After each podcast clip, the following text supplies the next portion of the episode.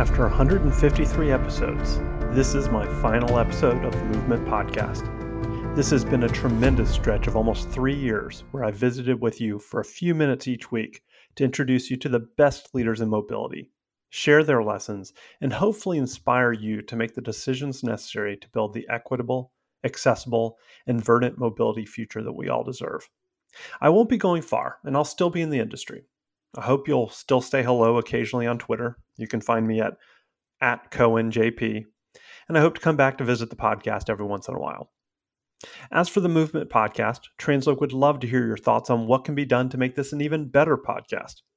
Please send your suggestions to julie.gates at transloc.com, and she'll use your feedback to help build the Movement Podcast 2.0. You can also sign up for the Movement's newsletter at transloc.com.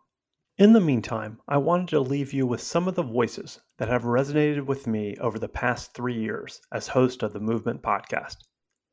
The most challenging, but also most rewarding episodes were the narrative style episodes where I focused on Charlotte and Pittsburgh.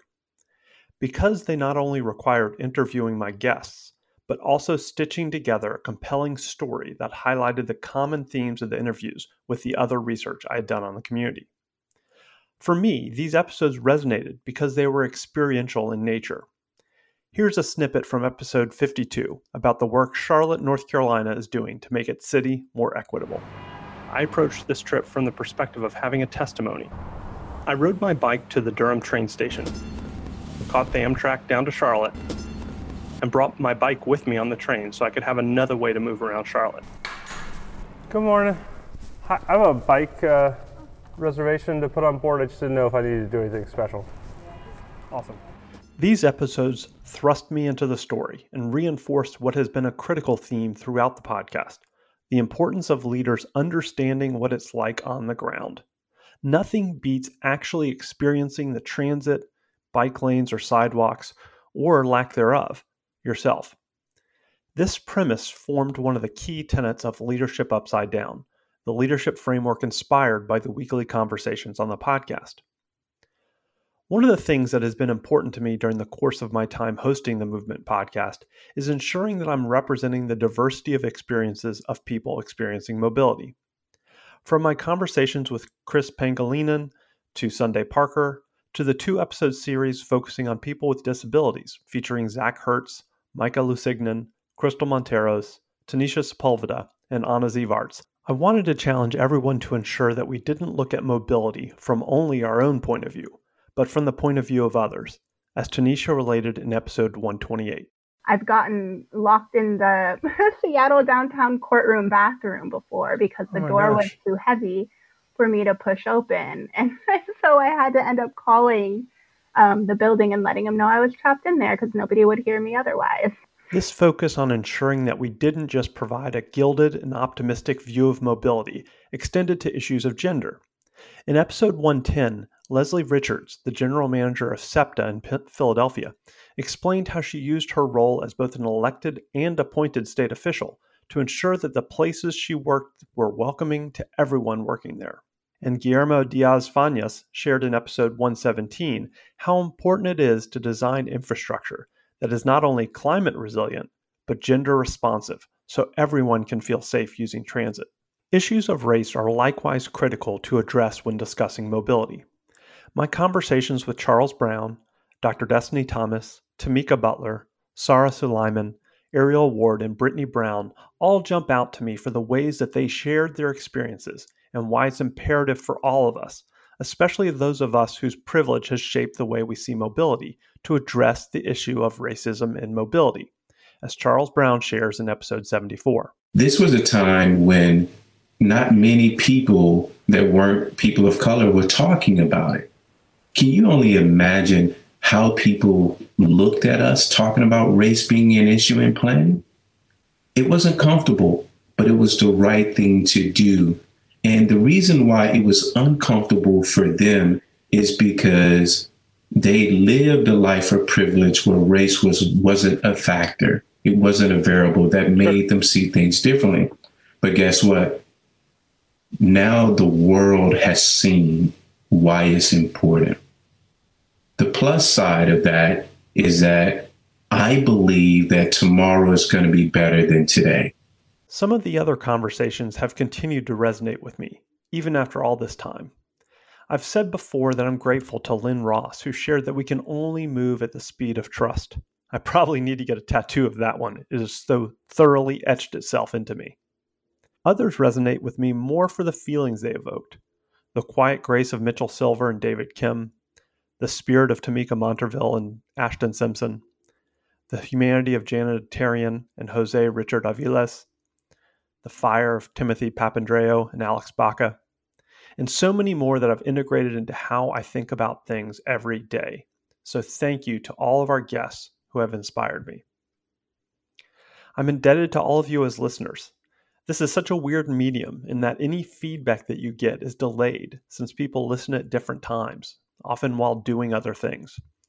So it is always nice to receive a kind word about an episode via email or Twitter. And even if you never gave us any feedback, thank you for taking the time to listen.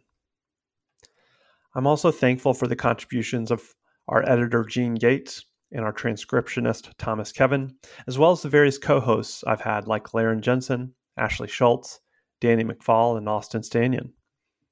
I couldn't have done this without the support of my managers, past and present, Julie Gates, Jamie Cox, and Doug Kaufman, and the Transloc leadership, who never wavered in their commitment to equitable, accessible, and verdant mobility that we all deserve. Thank you. I'm also indebted to my family, who I promised would get the last word. They've been patient with me for the past three years as I've asked them to be quiet when I was recording episodes at home during the pandemic. I gave each of my kids a minute to talk about mobility from their perspective. First up is my 13 year old daughter Ella, who wanted to chat about her recent experience taking transit in New York City and the importance of investing in bike infrastructure. We went on a trip to New York recently. How different was that than your life in Durham? Well, in New York, we took a lot of trains and buses, and I really like the subway because yeah. I think it's cool that there's so many people that use the same kind of transportation to get places because everything's so much like closer. Yeah, more dense. Yeah. Do we also walk a lot? Yeah, we walked a lot, but I walk a lot here too. Not necessarily, I guess, much to get places, but we do a lot of walking and biking. Where are some places that you walk or bike? School, downtown sometimes, just around the neighborhood to get exercise. Now, you're wearing a Wisconsin Badgers sweatshirt right now. What does that have to do with transportation? Well, Madison, which is where the University of Wisconsin is, is a very, very bike friendly place. It has a lot of bike lanes. There's been a lot of money put into um, supporting biking in Madison.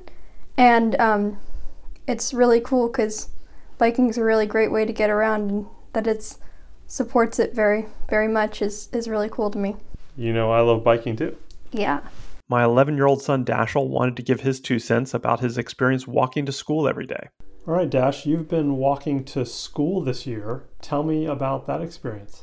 Well, I have to leave at 8:15, so that's not, you know, optimal. But it's really fun because there's like a bunch of kids that live in my neighborhood and we all walk to school together.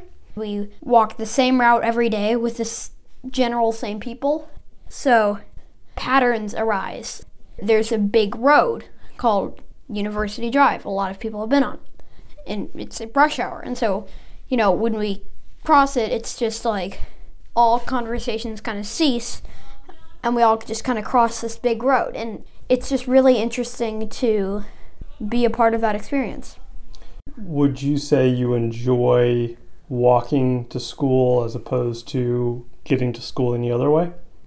Well, yeah, it's funny you say that because I I definitely enjoy walking to school. I think it's definitely a lot more fun because I get to be with my friends and I get some exercise.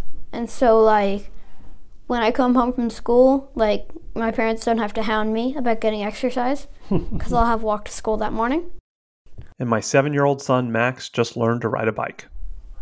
So, Max, tell me about something that you did recently, which is learning to ride a bike. What was that experience like? Um, it was nice just getting to feel like going down hills, the wind while riding it. What was the hardest part about learning how to ride a bike? Probably getting like the turning and balancing right. Yeah. And what about when you rode down the big hill for the first time? What did that feel like to you? That felt nice because, like, at the bottom, you can lightly let go of the brakes and go faster for a bit. Yeah. Does that feel good? Yeah. And what kind of things do you hope to be able to do now that you know how to ride your bike? Go places with my family. Yeah. Go out to ice cream or pizza or something. Thanks, Ella, Dashiell, and Max, for your perspectives. And now, after 153 episodes, I've talked enough. Now it's time to do. I hope you'll join me in doing everything I can to ensure equitable mobility for all. Let's go. Thank you, Josh. We'll miss you. Thank you for listening to us for the past two years. As we determine the future of the Movement Podcast, it's time for us to listen to you. How would you like to see this evolve? What topics do you want covered? What can we do to make this an even better podcast? Aside from convincing Josh Cohen to stay with us, send your suggestions to julie.gates at transloc.com and we'll use your feedback to build the Movement Podcast 2.0. You can also sign up for the Movement's newsletter at transloc.com. We really do appreciate you. Thanks for listening to The Movement.